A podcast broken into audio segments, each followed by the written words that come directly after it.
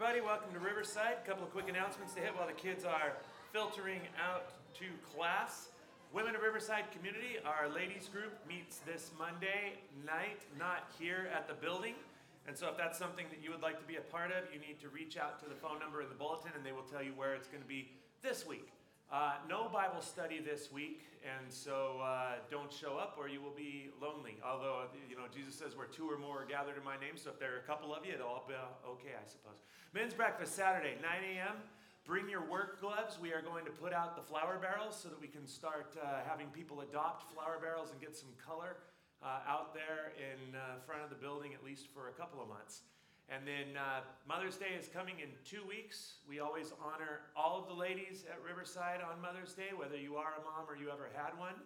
And so, what we do is we have a slideshow at the end of uh, each Mother's Day service, uh, sort of celebrating all the ladies of our church. And so, what I need is three pictures of the ladies from this church with their kids or their moms or any combination thereof. You can send them to my email address, it is in the bulletin. And uh, make sure when you send them to me that you let me know which service you're going to be at.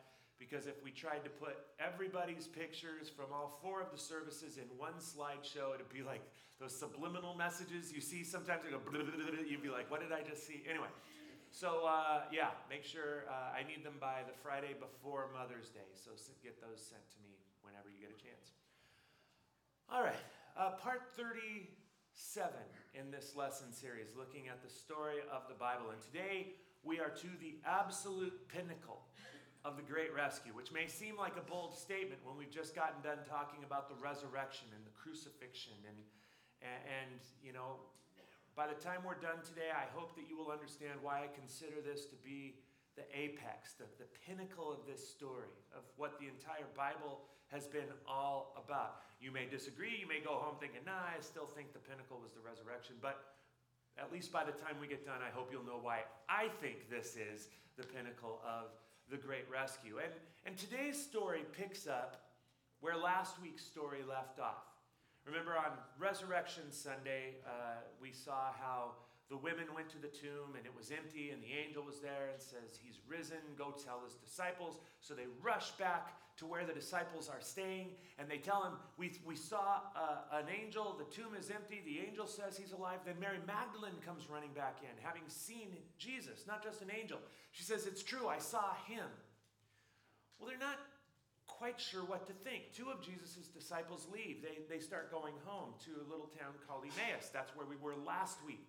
Jesus disguises himself and walks along with them for hours. They don't realize it's him. He gets back to their house with them. He goes in to eat and he sort of springs the surprise party or prank, whatever you want to call it, um, and, and shows them that it's him and then immediately disappears and they run back to Jerusalem. They get to Jerusalem. They go to where the disciples are. They start telling them, It's true. We saw him. He was alive. He was walking with them. He was telling us all this stuff. And while they're telling their story, Jesus appears suddenly in the middle of a room where all the doors are locked. He just, boom, he is there. He says, Peace. Now, I imagine they are having exactly the opposite of that emotion at that moment. I don't think he could have scared them anymore if he had said, Boo!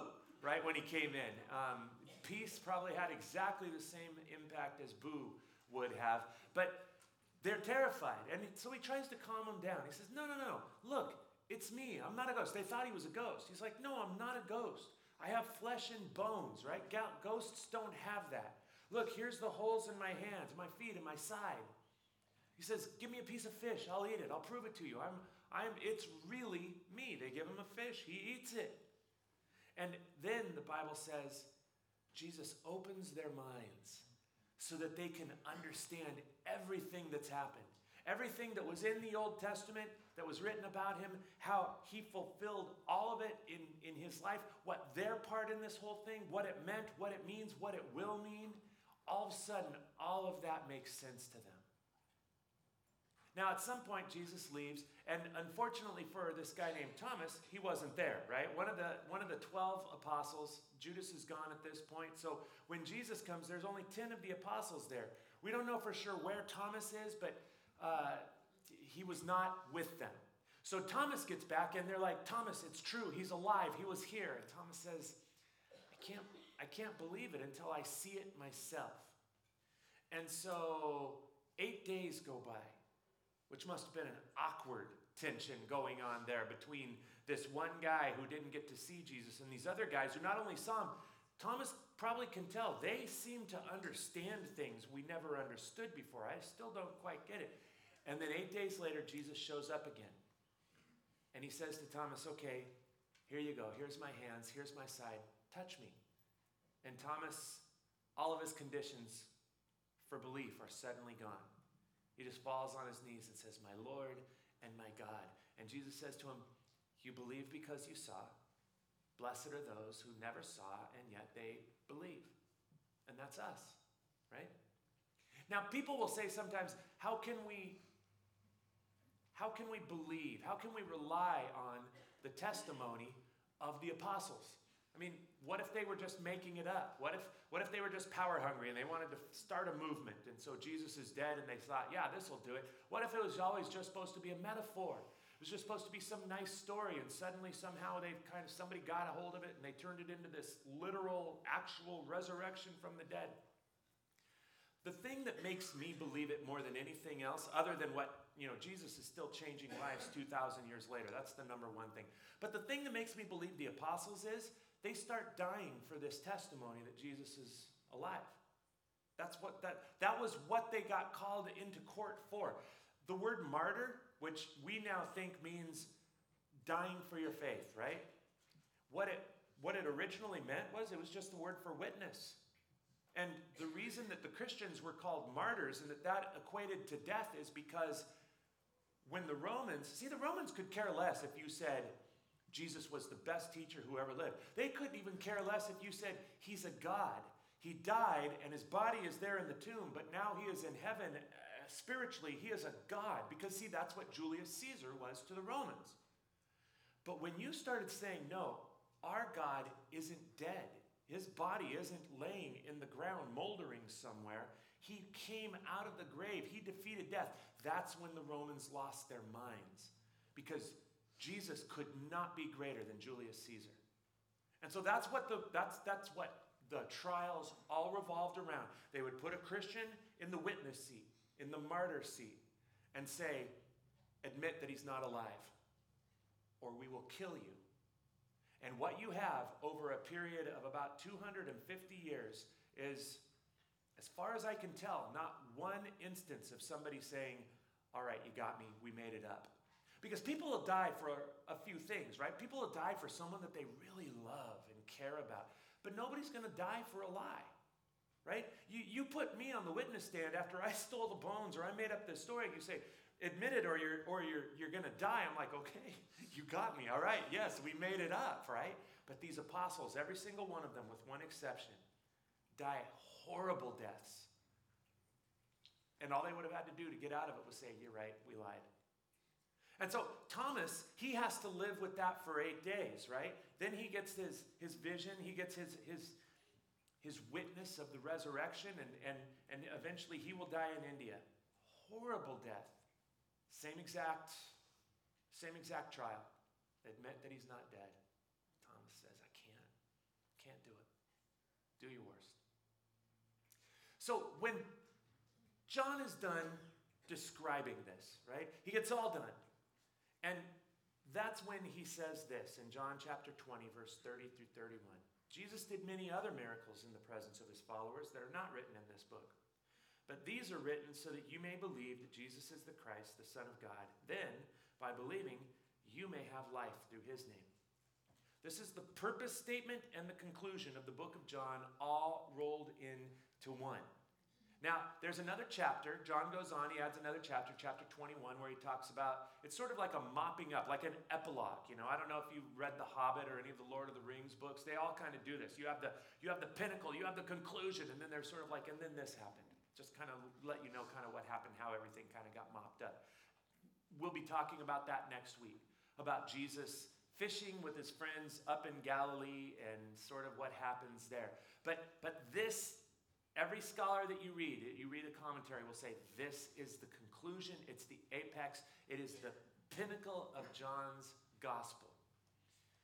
And so, what is it about this story that was just told by John about the disciples and Jesus is coming to see him, and then Thomas comes later and he doubts, but then Jesus comes again and he responds with, My Lord and my God. What is it about that that makes it the pinnacle of the great rescue? Well, what I want to do is I want to kind of draw three lessons from this story about the great rescue and about resurrection that, uh, that I think will kind of hopefully explain that. And then you can do with it what you're going to do with it.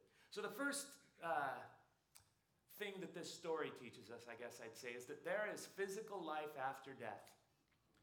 Physical life after death. Now you may be saying, well, duh, Pastor Ed, isn't that what the whole Bible is about? That there's that there's life after death?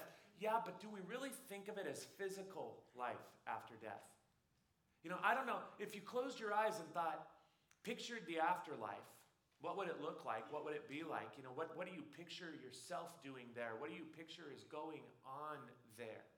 Because you can look at Revelation, and John kind of has this vision of what's going on in heaven, but it's, it's, it's, I mean, it's not exactly what's going to be going on. It's very metaphorical, it's very allegorical, it's very like, you know, it's like, and so I don't know what you picture when you think, what's going to happen? What, what is literally going to happen when I get there?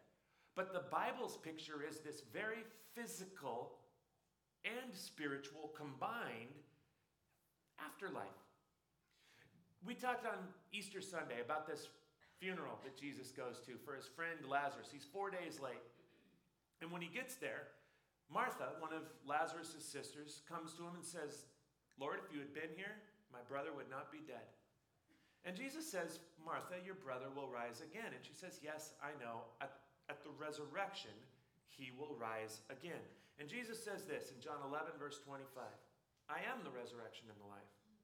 Anyone who believes in me will live even after dying. Now, it sounds like he's saying the same thing that Martha just said, right? It's like, I, don't know if he gets done saying that. And she's like, Yeah, isn't that what I just said? You know, but he's, he's, well, first of all, he's got something completely different in mind for Lazarus, right? This means something completely different for Lazarus. He knows Lazarus is about to literally live even after dying. But for the rest of us, it's like this is a reminder that, that life goes on even after dying. And it's a very physical life. In Luke 24, I already read this to you, but this is kind of part of the story that I just told you. It says, as, as they were telling about it, Jesus himself was suddenly standing there among them. Peace be with you, he said. But the whole group was startled and frightened, thinking they were seeing a ghost. Why are you frightened? He asked. Why are your hearts filled with doubt? Look at my hands, look at my feet. You can see that it is really me. Literally, what he says is, It is me, myself. And, you know, I don't know what you picture about the, the afterlife, but this is, a, this is a snapshot of it. Uh, the Apostle Paul says our resurrection bodies will be like this, like Jesus's resurrection body. He, he passes through locked doors without having to have them open. We saw on Easter Sunday, he doesn't come out of the tomb when the stone is rolled away. He's already gone when the stone is rolled away. He's, he's not, he doesn't come before the disciples and floats like an apparition, you know, in the corner. Ooh, that's not what's going on. He stands before them. His, he, this is a very physical presence. And I, I spent this week trying to think, what must this moment have been like for the disciples, right? What must it, you know, it's like poof, there he is. You're scared, then you're joyous, then, you know. And I saw something on Facebook a couple of weeks ago, and I thought, I remember when I saw it, I thought, I'm using that when we get to the story of Jesus just suddenly coming and showing his disciples that, that he's not really gone. I think it might have looked a little bit like this.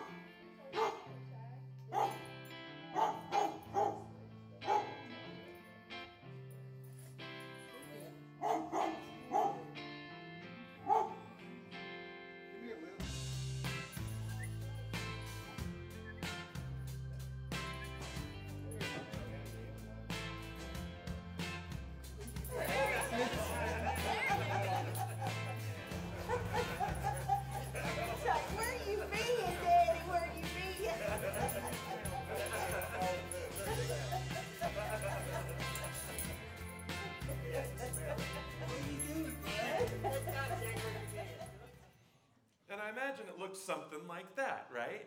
It's like, whoa, whoa, whoa. You know, I, I don't know exactly, but, but you kind of get the picture. And when they went to Jesus, it's not like their hands went through him. They could hug him, they could touch him. John makes sure, he says it at the beginning of his gospel, he is telling us again now. Even after his death, you could touch him. Jesus goes on, he says in Luke 24, verse 39. Touch me, make sure that I'm not a ghost, because ghosts don't have bodies as you see that I do. As he spoke, he showed them his hands and his feet. They still stood there in disbelief, filled with joy and wonder. Then he asked them, Do you have anything here to eat? They gave him a piece of broiled fish, and he ate it as they watched. Physical life after death. We have no category for this in our human brains, right? We can picture a spirit that can pass through walls, or we can picture a body that can be touched and can eat a piece of fish. But how do you have a body that passes through walls and a spirit that can be touched and, ha- and eat a piece of fish? We got no category for it. But the Bible was constantly trying to tell us this is what's coming, this is what's coming. Even in the Old Testament, the book of Job is the most ancient book in the entire Old Testament. It doesn't tell the oldest story, it was written about the time of Abraham. But Moses doesn't sit down to write the words of Genesis in the beginning until hundreds of years later. And then he tells the story about Abraham, but Job has already been written. And in Job chapter 19, verse 25, Job says, I know that my Redeemer lives, and he will stand upon the earth at the last. And after my body has decayed, yet in my body I will see God. I will see him for myself. And I don't know about you, but I read that, I go, huh? After my body has decayed, yet in my body I will see God. What does what is he talking about? Resurrection, right? He knew it thousands of years before Jesus walked this earth. He had this vision of what would happen. That at the last day, his Redeemer would come. And it says, stand upon the earth. Literally, what it says in the Hebrew is, he will stand against the earth. Now, they translated upon because that's kind of awkward language. What does it mean? He will stand against the earth. You know what I think it means? What happens to decayed bodies? They end up, where do they end up? They end up in the earth, right? In graves, if we're that lucky. If not, the, there are oceans that contain the decayed bodies of God's people. There are rivers, there are mountains and deserts and Arctic wastelands. And when Job says, I know my Redeemer is coming and one day he will stand against the earth, I think he's picturing the Redeemer coming and standing up against the earth and saying, Give me back my people. And after our bodies have decayed, yet in our bodies we will see God. We will see him ourselves. The apostle Paul put it this way in 1 Corinthians chapter 15 verse 42. It's the same way with resurrection of the dead. Our earthly bodies are planted in the ground when we die, but they will be raised to live forever. Our bodies are buried in brokenness, but they will be raised in glory. They are buried in weakness, but they will be raised in strength. They are buried as natural human bodies, but they will be raised as spiritual bodies. For just as there are natural bodies, there are also spiritual bodies. Spiritual bodies? He talking about? Because I don't know about you, it seems to me like what most of us think is we've got this body and there's a spirit inside of it. And that is kind of the way that it is now. But when Jesus is resurrected, that he's not saying, look, it's me, I'm inside of this, right? This will go away eventually, but right now I'm in here. No, it is me, myself. The perfect marriage and unity of of body and spirit and soul, the way that it was in Eden before sin entered the world, and the way that it will be again one day, that all of us will be one day. So that's the first thing that we learn is that there is physical life after death. The second thing we learn from this story is that there is also spiritual life before death.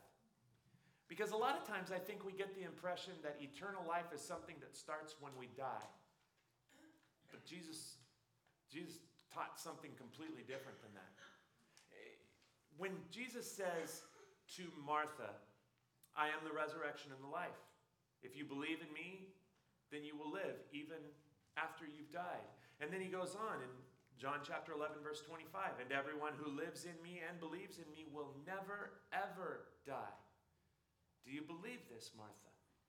And I used to think he was saying the same thing.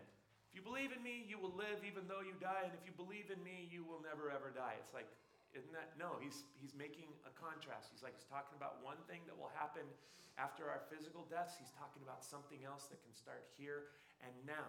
And I'm not going to spend as much time on this point because this is what we spend most of every weekend on here at Riverside. How do I start my resurrection and enter into eternal life right now?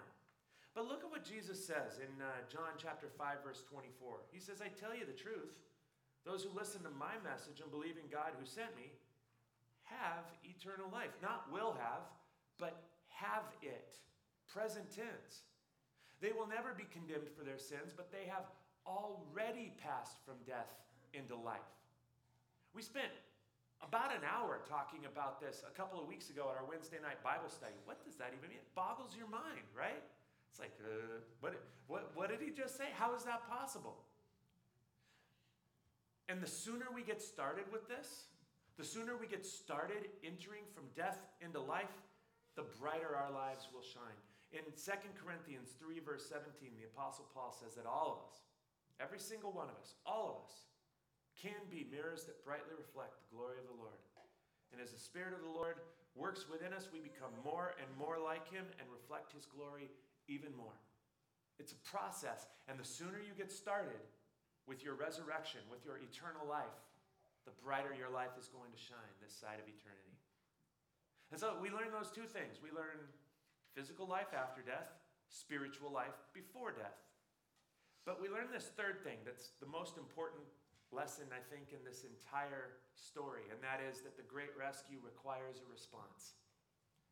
In order to get that life, it requires a response from us. And Thomas gives us that response. In John 20, verse 24, uh, one of the 12 disciples, Thomas, nicknamed the twin, was not with the others when Jesus came. They told him, We've seen the Lord, but he replied, I won't believe it unless I see the nail wounds in his hands, put my fingers into them, and place my hand into the wound in his side. Now, Thomas gets a bad rap, I think. When, whenever we think of Thomas, we think of doubting Thomas, right? Because he said, I can't believe it until I see it and touch it for myself. I just can't believe it. But it's really interesting. I already read it to you, and I don't know if you caught it, but when Jesus comes and Thomas is gone, and he comes and sees the rest of the disciples, this is exactly what it says in Luke chapter 24, verse 36. I already read it, but look at it again and think about how much this sounds like what he says to Thomas. Why are you frightened? He asked. Why are your hearts filled with doubt? Look at my hands. Look at my feet. You can see it's really me. We're going to see in just a second. It's almost exactly what he sees to Thomas. And yet we call Thomas doubting Thomas. I've never heard of doubting Matthew or doubting Bartholomew or doubting Peter or doubting John or James or whoever else you want to talk about. No, those guys don't get that label, even though this is what it requires for them to believe. When Jesus comes and sees Thomas, this is what he says to him. John 20, verse 27. He says to Thomas, Put your finger here in my hands.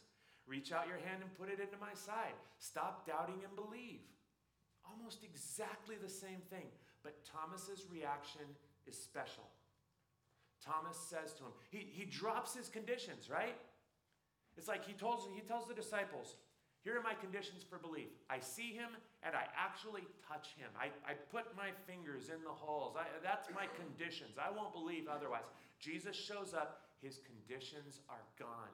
And he drops to his knees and he says, My Lord and my God. The single most amazing statement of faith that you will find in the entire Bible. There are some pretty amazing ones there. Peter, Martha has a pretty amazing one. There are several. This one is by far the strongest and the most amazing declaration of faith that you will find in the entire Bible, and it believes belongs to a guy that we call Doubting Thomas. And it just staggers me. And it's the absolute pinnacle of John's gospel. Now, this week I started to realize for the first time that the pinnacle of the great rescue, right? The, the conclusion of the great rescue is almost like the exact mirror opposite of the, of the pinnacle or the conclusion of one of my favorite movies, Ghostbusters. Um, it's like the mirror image of it. And uh, so I wanted to show you that real quick before we're done. the exact mirror image of the pinnacle of the great rescue, right? In the Ghostbusters, if someone asks you if you're a god, you say yes. You pretend to be a god.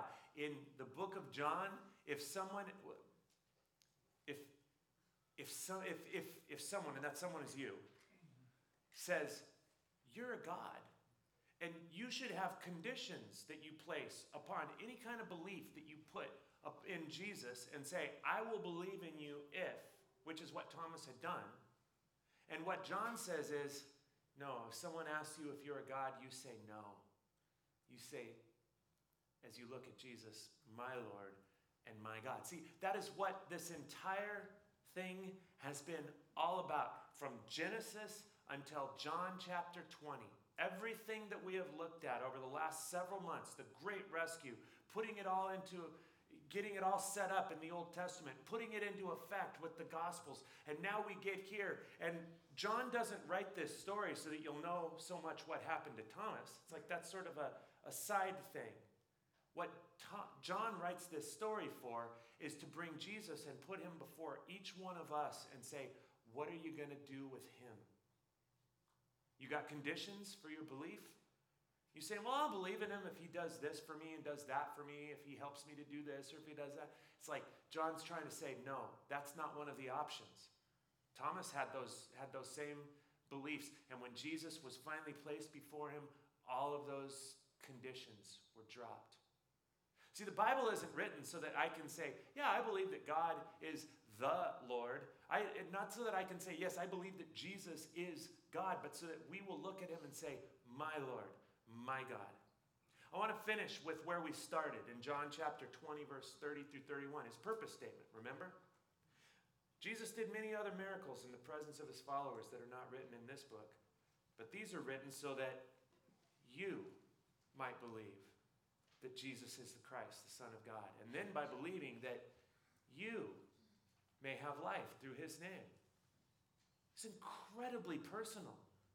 It, John wrote this book for you. The other uh, Gospels were written for you. The entire Old Testament is there so that you could be brought to this one point, this one moment in time where the, the crucified and risen Savior stands in front of you and, and, and John says, What are you going to do with him?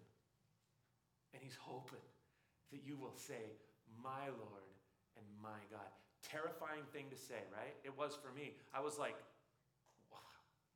what happened? What if I do that? What's that going to mean? What's he going to do with me? right? Because I grew up in church. I saw people that I was like, I do not want to be like them. I can't imagine living that. If that's who Jesus is, I don't know if I can actually say my Lord and my God.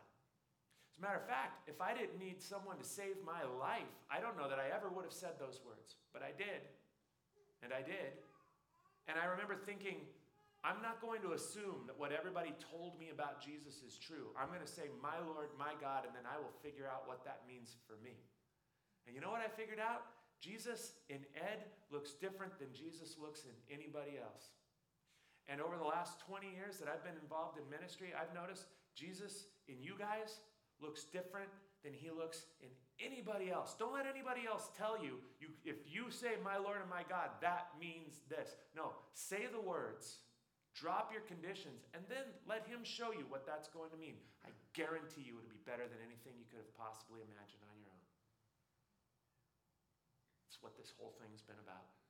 The absolute pinnacle of the great rescue. Not what happens to Thomas, but what happens to each one of us. Let's pray. Father, we are so grateful that you sent your son to rescue us, that you thought that we were worth it.